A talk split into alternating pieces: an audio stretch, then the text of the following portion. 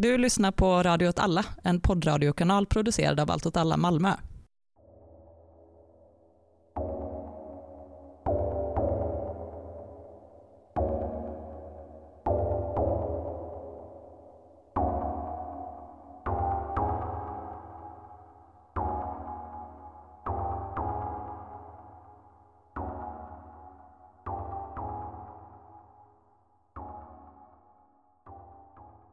Hej och välkomna igen.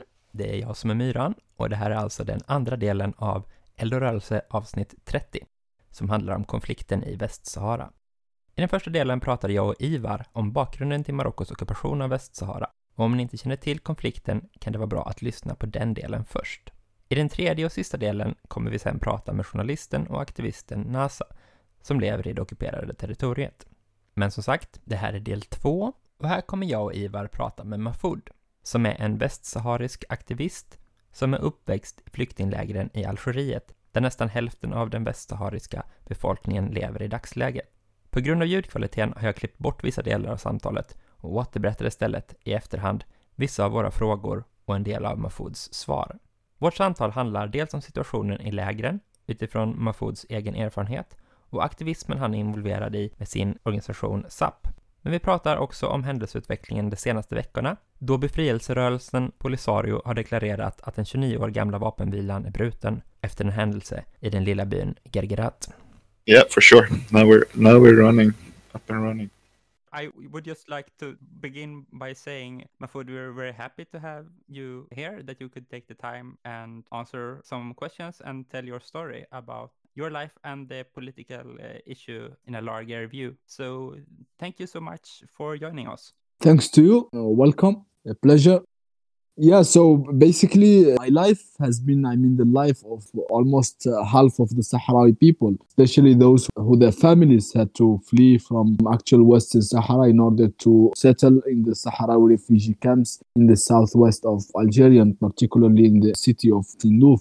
After the uh, Moroccan invasion in 1975, my family from my mother's side, they have like fled all of them in the year 75 fleeing from attacks by the Moroccan army, by the Moroccan planes and uh, going together with many other Sahrawis.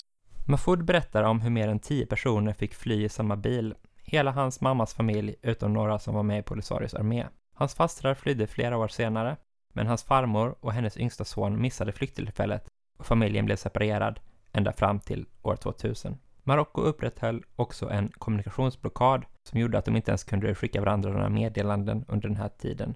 Och hans familj var inte ensam. This is just to tell you a bit on how many families got separated because of this occupation I mean, we have now even some uh, wives and some husbands who have got separated because of the occupation. One of them got to go to the refugee camps, and one of them got to stay under the occupation, and they were separated for so long. We have brothers and sisters who have got this separation also, some living in the camps and some living in the occupied territories. And I mean, I just gave you the example of my family, how difficult it could be for a mother like to be separated from her children so that they grow in a place where she could know nothing about them. For me and for my generation, basically, but not only my generation, the generation before me, and basically, and the generation before that.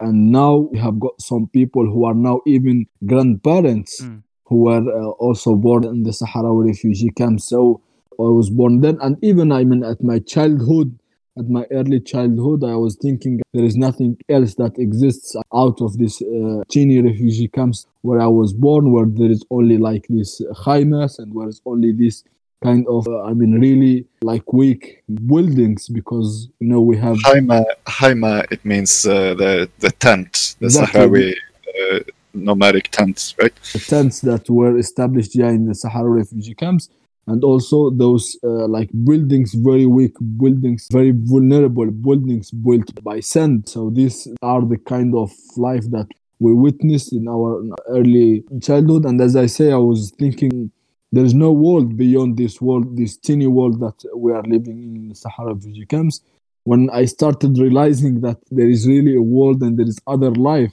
different that, than the life we are living as sahrawis in the refugee camps is when uh, basically I started going in the famous program of Vacation in Peace, which is a program sponsored by Spanish organization mainly, but also it exists in Italy and other countries, but mainly in, in Spain. Those solidarity organizations in Spain, they sponsor bringing like Sahrawi children from like basically seven years old until 14 or 15 years old. They come to Spain and they spend two months with the Spanish families in which they can get medical treatment. It's basically a humanitarian program, humanitarian project. They can get medical like attention, but also they can uh, spend two uh, months. I mean, away from that uh, inhospitable desert and very, uh, very hot desert in in the Algerian Hamada, uh, which is the desert where we live in, where uh, temperatures basically can arrive until 50 degrees under shadow in the summer. So when I got to come and to stay with a Spanish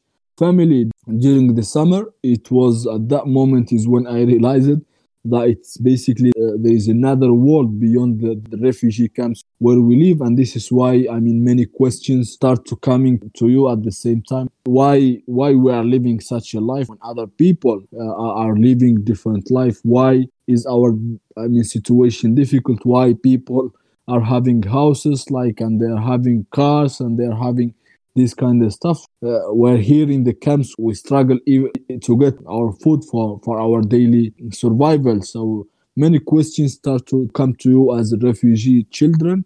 And then when you grow up, when time passes, and when you start having a, a little bit of consciousness, having uh, responses to, to a question that you are living in this tiny refugee camps and very hard refugee camps because your land, your original land was occupied and because your people has to flee from war and has to flee from like uh, from attacks by the Moroccan army, attacks by even international banned weapons like napalm and phosphor. Many people had to die seeking for a safer place, and many people had to die in, in war fighting against this uh, occupation. So basically, you start to find the questions like expecting because it's not very normal to be raising and to be growing in, in refugee camp when you really could have a, different life. So as I said, I grew up in those refugee camps at the very beginning. I mean, life was really harsh and very, very difficult. There is no, I mean, it's still basically, but things has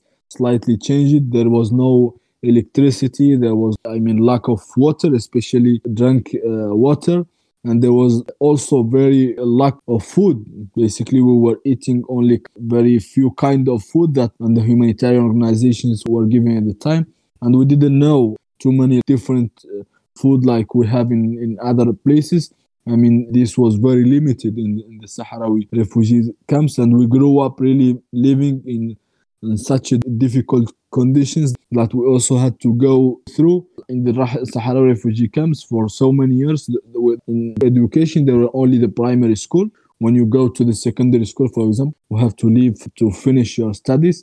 In my case, I had to go to, to Algeria, for example, but some Sahrawis at that time had to go to Libya. Few of them had to go to Spain. Some of them had to go to Cuba because Cuba at that time also was supporting uh, our cause and still doing, by the way. So basically, it was like very difficult, like a childhood, but also very difficult conditions that obliges me in my case, but also, I mean, thousands of, of other Sahrawis who, who were born in the camps to leave your parents, to leave your family, to leave everything when you were only 12 years old. I, I remember I had to leave when I was 12 years old to continue my secondary school and my education in Algeria, 2,000 kilometers from, from Tindouf, from where my family is. And at that time, we were not having any, I mean, like phones, we were not having any contact.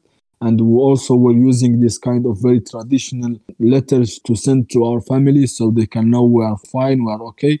And also, they used to send us some letters that time also we didn't have any kind of like financial support or money. So the only thing we have got is that you go to a school in algeria. This school has uh, living uh, apartments and where we we used to live there and study at the same time we, without too much basically to do. And it was really difficult because at that time i remember we were going like to some Algerian cities where it's too cold. We did not have enough clothes. We did not have like even money to buy clothes, and we really had to go through very difficult conditions. Uh, but it's kind of our general situation, uh, like uh, refugees, but uh, especially, I mean, when you grow and especially when you start to be conscious, especially, I mean, you, you start to, to see how the world is really unjust and how the, the world is really betraying some people for the mere or the only reason of, of being like calm enough, of peaceful enough. And this is basically what Sahrawis and what especially young generations have come to the conclusion that I mean, in order to get the attention of the world, it's not enough of being quiet, it is not enough of being peaceful. You need really to have some other means, and this is why I said some Sahrawi, I mean, younger generation especially, have really lost the confidence on the international community, on the UN, and uh, from years ago, they have been putting pressure on, on the Polisario, on the leadership to take back the arms as the only solution to this conflict. And this is what happened in the last days. I believe I will speak about this uh, next. But I mean, generally, very challenging and very difficult to live and, and to grow up as a refugee. And especially when it has to do with uh, one of the most inhospitable like uh, places in the world, as it's the case of our place, Tindouf is basically, or the Hamada of, of Algeria is basically one of the most harsh and most difficult places in the world to live. When you are in these camps, I mean, going through difficult conditions, where the only aid you have got is the international humanitarian aid that is, I mean, reducing year after year because of the different crises that the, the, the world is is going through, and you find uh, at the same time there is no progress on your political process or no progress towards resolving this issue and towards going to the root cause of this issue. And we have got only is only promises and only speeches and only resolutions that that are basically not put in the in the ground when you see the world turning a blind eye on your cause on, on your suffering this is what leads to, to the consequences that we are seeing nowadays I have witnessed, I mean, how really young people are really desperate, are really no longer wanting to wait, and how they are really uh, ready for even giving their lives and even die. Uh, always they say we have nothing to lose. We are already living a very harsh and very difficult situation. Our brothers and sisters in the occupied part, as we can see and witness every day, are living under oppression, under torture, grave and very very difficult human rights situation and so what we have got to lose if we get into war and if we even die in our way to find freedom and find dignity and find a dignified life for, for us and for our families. So when I graduated from the Algerian University, as I said in my case, I I did my education in Algeria, as I mean, thousands of Sahrawis. I started working with an organization, humanitarian organization, doing uh, some livelihoods project for young people. And I, as I said, we had like this kind of direct contact with those young people both men and women. More than 90% of those young people, for a very long time, all of them have the same idea that if we are going to wait like this for the international community to resolve our conflict, we are going to end up living all our life is here, and we are going to end up having our children and the younger generations also living and dying here in these refugee camps. And what we will get is only that uh, I mean Morocco will totally continue what it has been doing for so long time, which is oppressing our people, which is uh, denying our rights. The international community is, will still keep silent and will still don't react because we all know who is basically the international community who, and who is in control of the UN, who we are expecting to resolve our conflict. It's basically strong powers like the US or France or Spain or other countries who are openly saying that they support Morocco. Mafoud berättar att den här unga generationen som har tappat hoppet om att den nuvarande fredsprocessen ska leda fram till någonting har satt stor press på Polisarios ledning. Att man inte kan tolerera nya storskaliga övergrepp utan måste svara. Vid en stor tältprotest 2010 inne i det ockuperade Västsahara som vi kommer få höra mer om i del 3 av det här avsnittet, slog Marocko ner hårt utan någon tydlig reaktion från Polisario, vilket gjorde många besvikna. Den här pressen är det som enligt Mafoud förklarar att Polisario nu har brutit den 29 år gamla vapenvilan. De var helt enkelt tvungna att svara nu efter händelserna vid den lilla byn Gergerat, där Marocko med sina militära styrkor gick över den gräns som parterna respekterat sedan eldupphöret 1991. Against the ceasefire uh, agreement between the, the parties and then polisario reacted but also Pol- polisario uh, really did not have any other choice did not have any other option.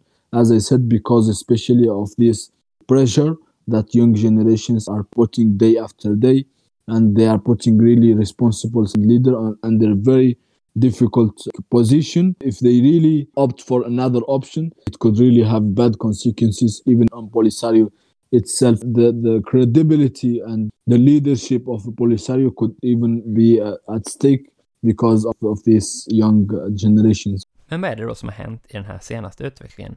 Och varför gick Marockos armé över vapenstilleståndsgränsen i Gergerat?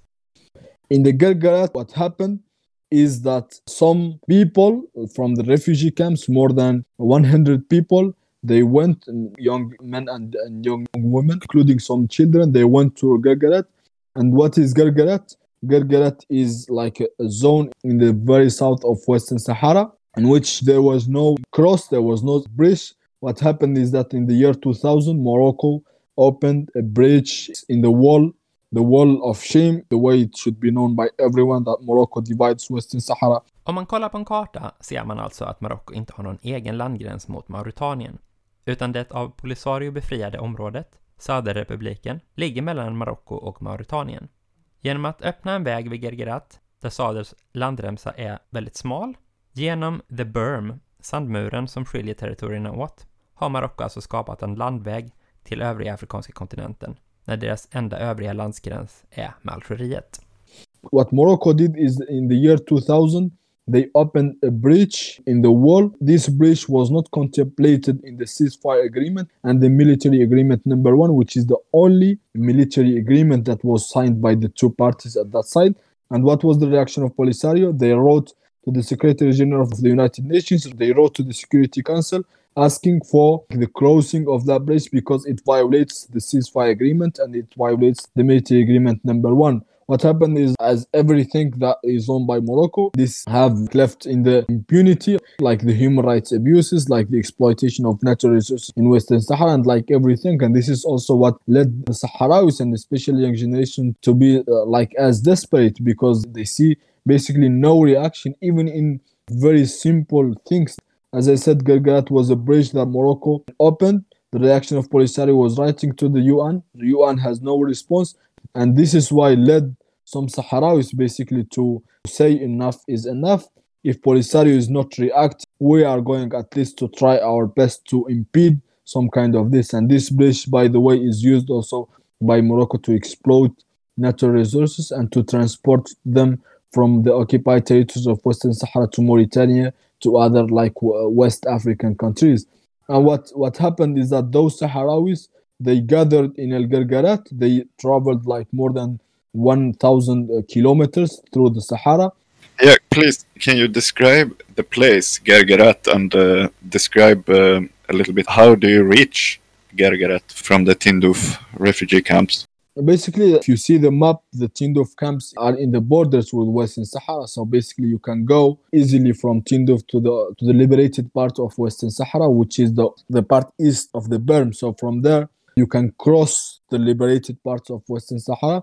And the Gergerat region is basically at the extreme south of the wall in, in Western Sahara. So part of Gergerat is under the liberated territories of Western Sahara where Sahrawis can circulate and can reach easily. So Sahrawis went from the checkpoint, the Algerian checkpoint in the borders, they cross this checkpoint and they go through the liberated territories controlled by Polisario and by the Polisario army until reaching El Gargarat. You have to stay like three or four days. It depends on which car you are using, but you can go, I mean, easily to, to reach Gargarat. And basically, there is also there are some like Sahrawi military uh, military troops uh, near the Gargarat because there is where we have like uh, our military military regions.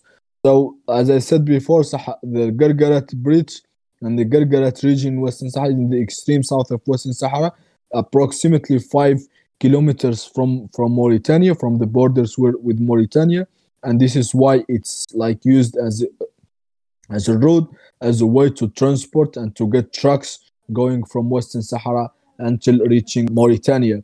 these Sahrawis, they have organized themselves in the camps. They went, they took their flags, they took their khaymas, they, their tents where they are going to stay, and they were determined to stay there until there is a response for their legitimate demands. And what are their legitimate demands?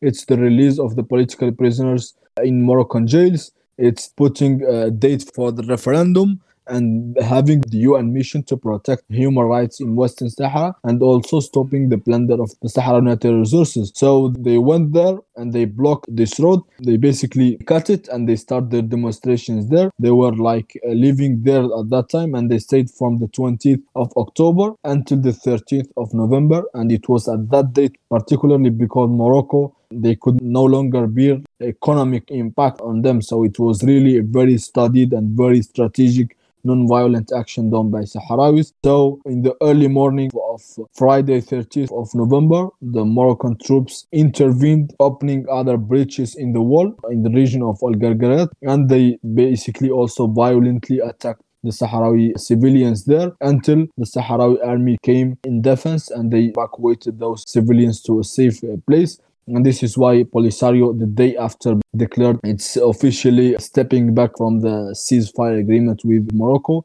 and that it's starting the war again against Morocco as a reaction of this violation and of the ceasefire agreement between the parties, but also as the UN has failed to really fulfill its, its mandate.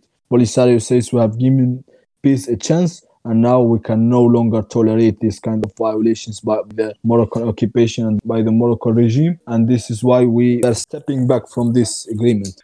Going back to Myran's question before this Moroccan intervention into Gergerat, have we seen it before, or was this uh, historical in itself? Yeah, it's it's basically the first time that it happened because I mean we haven't witnessed this kind of civil protest in Gergerat I mean, Sahrawis were protesting and were having other ways of protesting. We see daily uh, like manifestations and protests in the occupied territories. In the camps, also, we see people protesting and asking the UN to organize the referendum. We see these kind of actions, and we even have seen some activists also going to Gergerat and protesting there and raising Sahrawi flags, etc. But without blocking these routes but what happened this time is that the first time in the history of the conflict, we have got more than 100 people going there and determined to close that bridge. And this is basically what happened. They went and they stopped the traffic.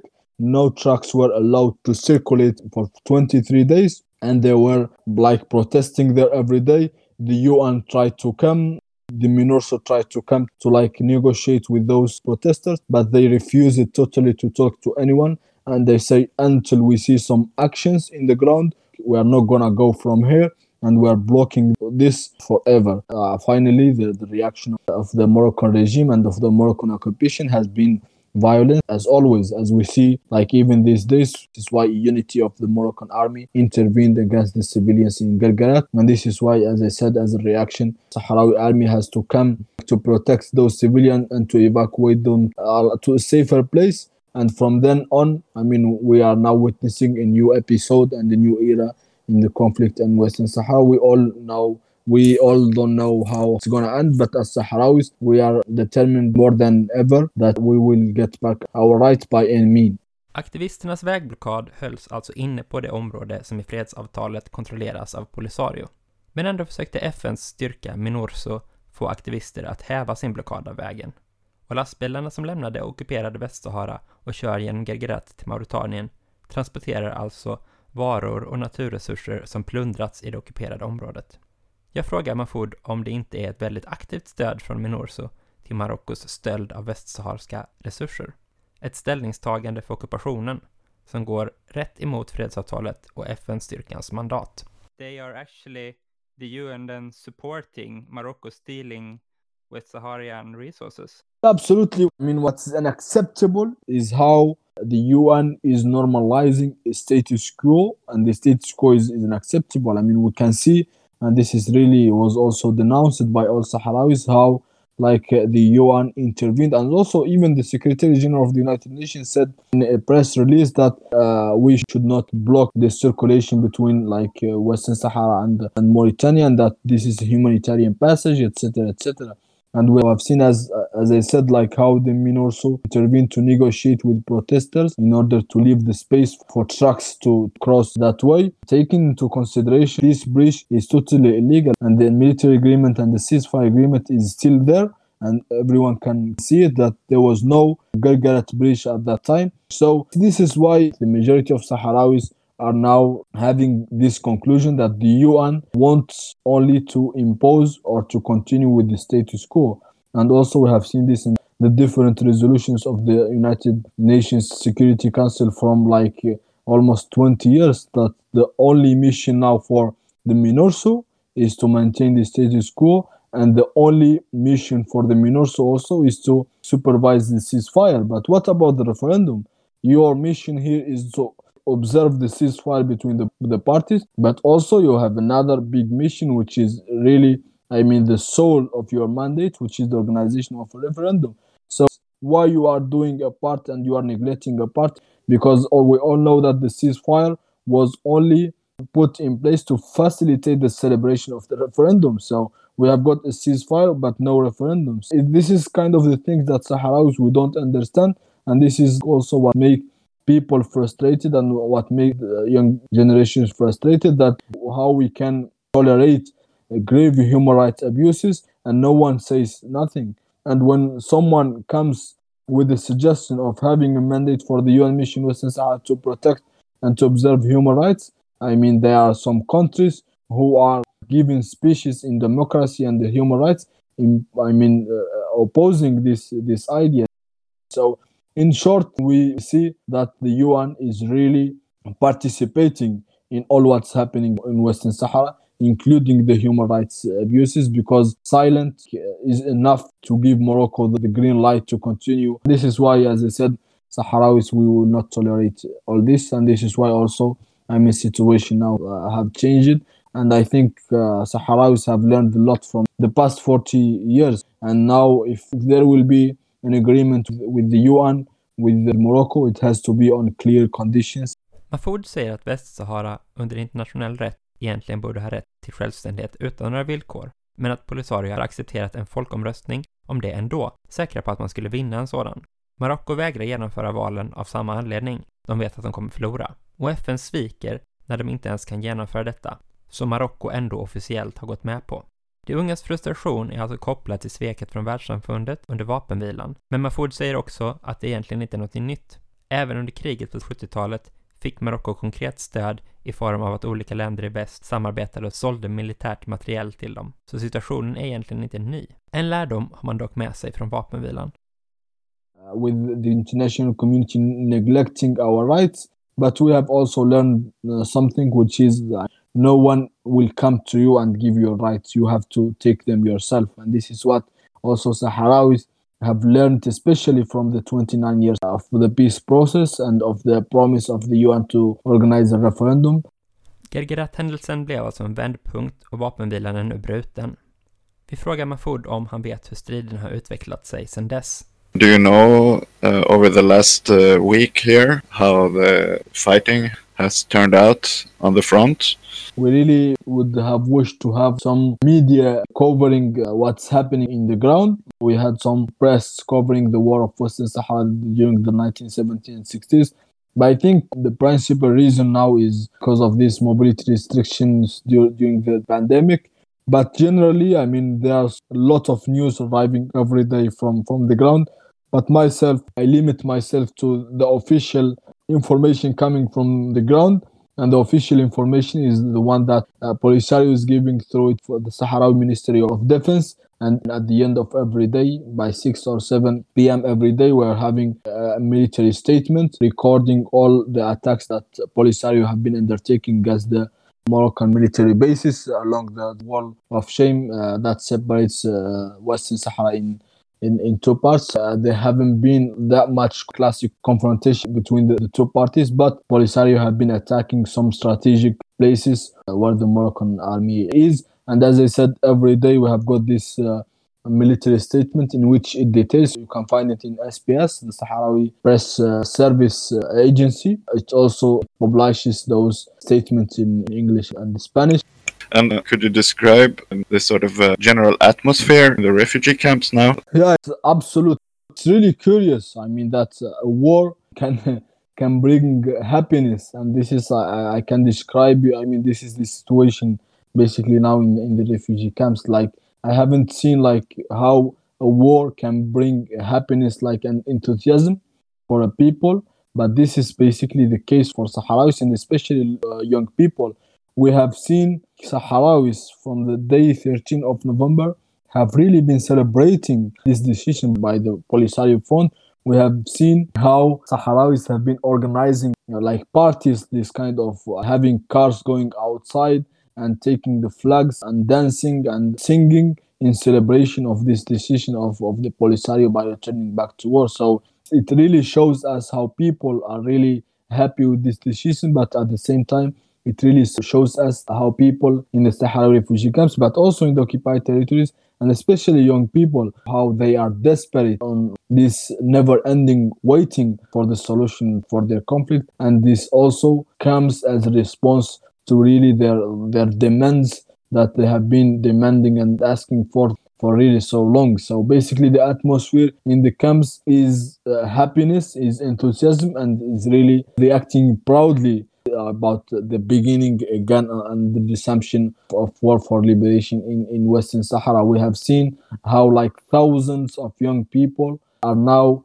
joining military preparation schools or joining their military regions, those who have already got uh, uh, military trainings, and very young people are now reaching uh, military school. And they have got this is asking i mean friends there that military school in the camps are now full. All of them are full and there are even no, no, places for those people who want to join. So basically, some people are really in standby, if the Hmm. expression is right, and waiting for their time to join this military school. But I mean, even more than that, people in Spain, people in France, people in other countries in Europe who are having their normal life, who are having all the commodities they need, who are having their jobs, who are having like uh, everything they want are also to join and some of them they have even took really really complicated ways in order to arrive to the Sahara refugee camps because we know that the borders are closed between Algeria and Spain between Algeria and France and other countries if we don't think about the big organizations in the world, but rather like the common listener to this podcast, do you have any requests or uh, things that you could wish for from someone who wants to do something in solidarity with the movement in general and with the uprising in particular? Can you say something about that? Yeah, for sure. I would say that our struggle as Sahrawis is a struggle for justice, but also for some values uh, like freedom, like democracy and human rights. And therefore, this should be the fight for everyone. We really tolerate uh, the injustice that is happening to the Sahrawi people. And this is why, I mean, th- this should be uh, enough for a strong solidarity with the Sahrawi people. And we understand and somehow Morocco and also its big allies, including allies in the, in the international media, have succeeded in making this uh, and keeping this conflict silenced and keeping the Sahrawi struggle, struggle silenced. And this is really very sad because the majority of people and most of the people don't even know what Western Sahara is in, the map and what's happening in, in the Western Sahara and what's the fight and the struggle that the Sahrawi people have been leading for decades. So it's uh, my message basically is, as I said, I mean, struggle for those who believe in peace, for those who believe in, in international solidarity, for those who believe in human rights, in democracy, in freedom, in all these values. Sahrawis, we call on all uh, organizations, but we also call on civil society and we call on citizens in the world to really support our cause by doing even small things are really significant to us. We have seen how people have been mobilized in Spain, and now also we are witnessing mobilizations in France to really ask for responsibilities, to really ask for pressure to be put on the Moroccan occupation and the international community to, to really fulfill uh, what have been like promised to Sahrawi people, but what is really their, their right also. What we're asking people to do is really, I mean, to show solidarity with us, but also to do any step that they consider that will will benefit like the Sahrawi people. A small demonstration can really make a difference, but also putting pressure on your politicians, putting pressure on those decision makers, putting uh, statements by organizations in solidarity with the Sahrawi people in these very difficult circumstances. So all these are like uh, things that really makes us as Sahrawis feel that we are not only in our struggle, that we are not uh, we are not only in our fight for justice and for freedom and it really also can make a difference when it comes to the reaction of the international community we have seen like how governments now are reacting like saying that the, the war should stop and the peace process should be giving a chance. But I think those countries also are not aware enough that Sahrawis have given peace more than a chance. But as I said, my word now is for all those free people who really consider our cause a just cause. We really call on them also to, to participate and to support us. Mahfoud nämner också möjligheten att sätta press på företag som har ekonomiska intressen i Västsahara. Vi frågar om han vill ge en bakgrund till den aspekten. Absolutely. Uh, we all uh, Sahrawis know, but also those who are very close from the Sahrawi conflict know that uh, the, the very first cause, very first and clear motivation for the Moroccan occupation, but also for the Spanish colonization before Morocco is the economic interest. Some people might think that when we speak about the Sahara, we speak about the desert, but Western Sahara is something totally different. Western Sahara is a very rich territory which has too much natural resources which have a cost with the different kind of fishes including those who are really expensive. And it has the phosphate. Morocco gets every year millions of dollars in return to selling the sahrawi phosphate to different international companies and including also sand and other natural resources that western sahara has. So as i said really key motivation for the occupation of Western Sahara is this economic uh, dimension and we understand it like this. Vi känner till exempel på sådana intressen även i Sverige under de senaste årtiondena. Inom de storskaliga industrierna, fosfatbrytning och energisektorn har jättar som ABB och Atlas Copco tidigare deltagit. Men det finns även andra exempel där till exempel rederiet Visby transporterar olja och gas med sina tankerfartyg till det ockuperade Västsahara. Även exempel från turistbranschen förekommer. Till exempel kan man nämna kitesurfingföretaget K-Surf i Falsterbo, som även just nu, under pågående krig, marknadsför resor till Dakhla med beskrivningen att det är ett kitesurfingparadis i södra Marocko och alltså helt accepterar Marockos anspråk. Mahfouds egen aktivism genom organisationen Saharavis Against the Plunder, SAP, är också fokuserad på det ekonomiska utnyttjandet av Västsahara och vi ber honom berätta om de utländska företag som opererar i det ockuperade området och om SAPs strategi mot dem.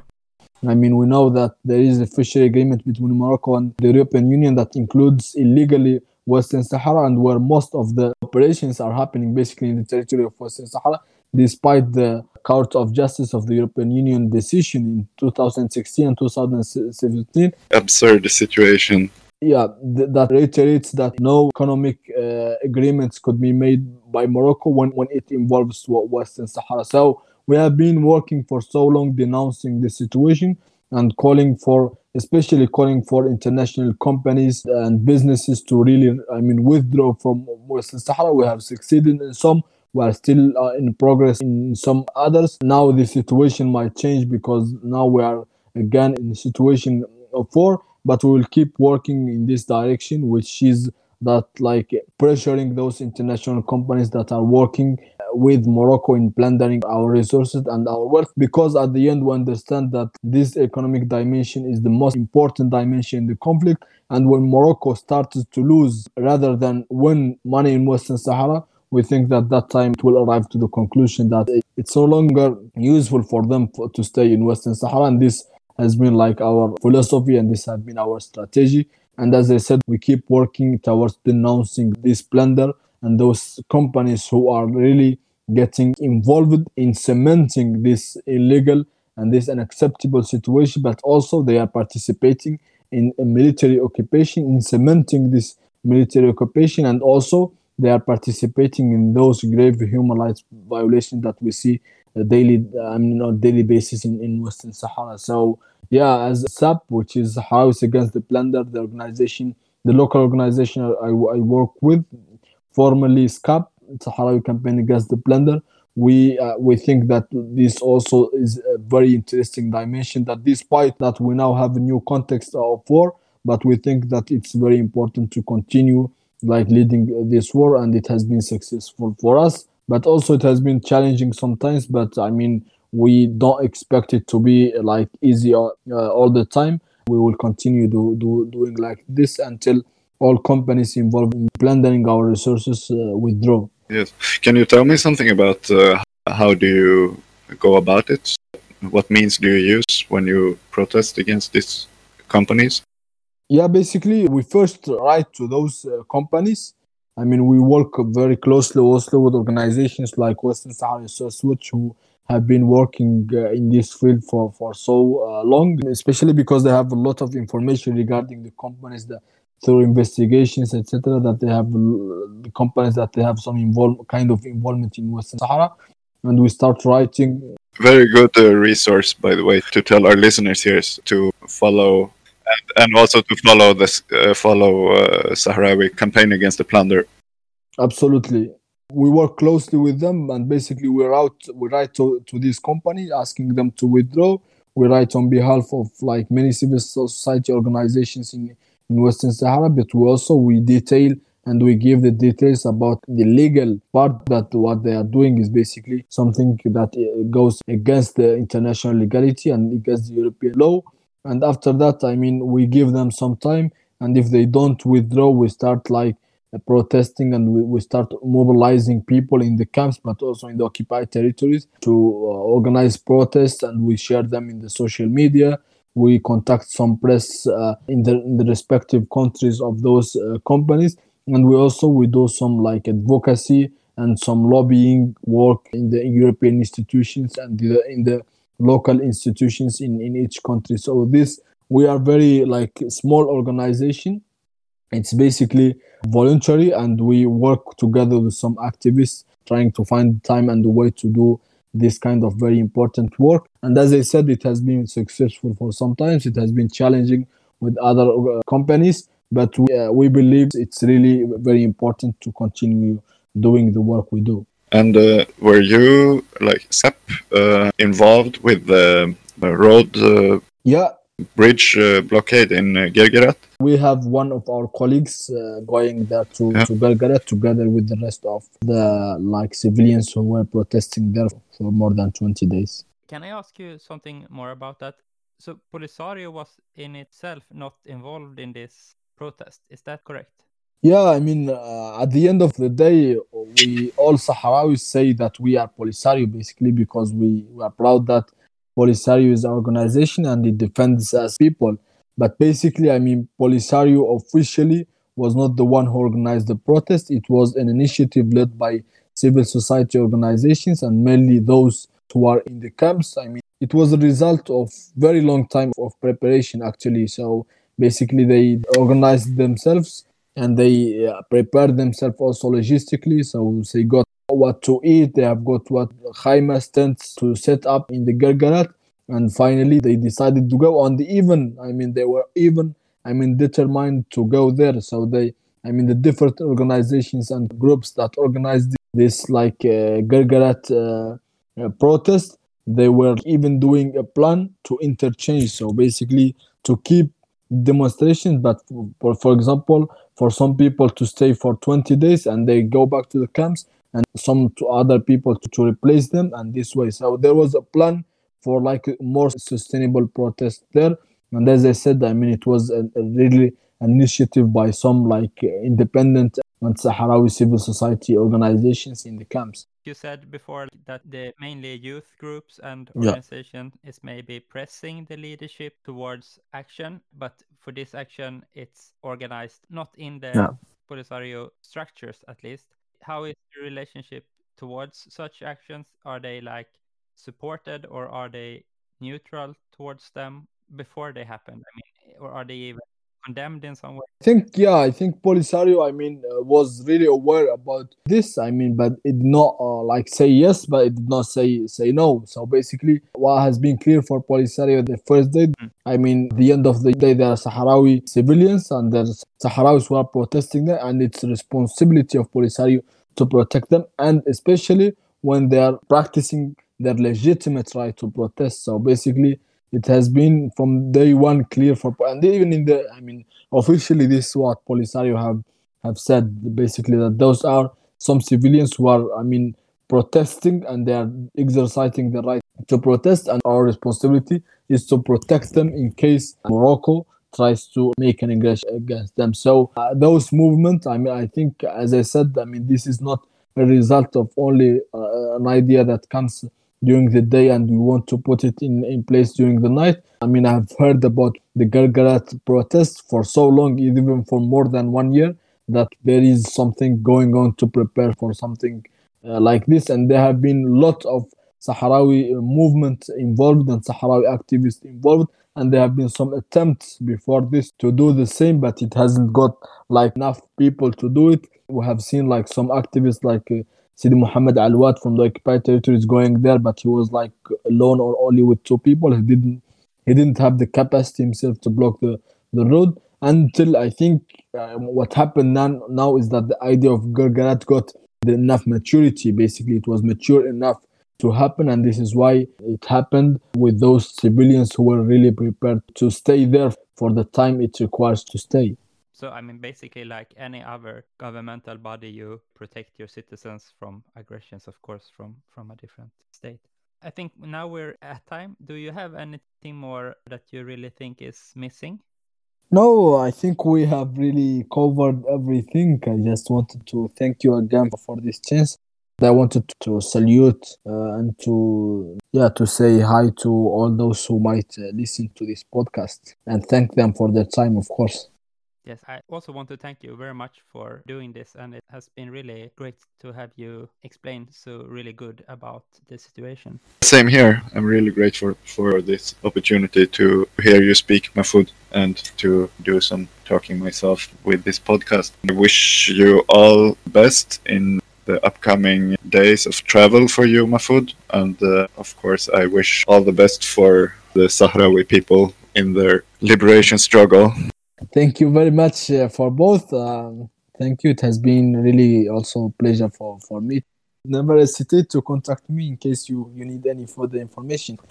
Yeah, you know me. I'm I rarely hesitate to contact you Anytime, anytime. about information.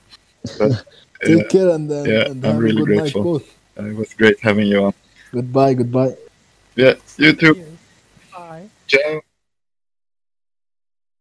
Ja, innan vi avslutar tänkte jag säga att ni gärna får följa Eldorörelse via till exempel en Twitter där jag heter attslukhål och Martin heter att trojkan1337 eller via vår Facebook-page som bara heter Eldorörelse. Vi kommer lägga upp länkar till olika västsahariska organisationer som vi har pratat om i det här avsnittet och även en karta över området med Gergerat utmärkt på Twitter och på Facebook. Som avslutning på avsnittet tänkte jag också spela en låt av en västsaharisk artist som både Ivar och Mahfoud rekommenderade. Så här kommer Hayu med Mariam Hassan.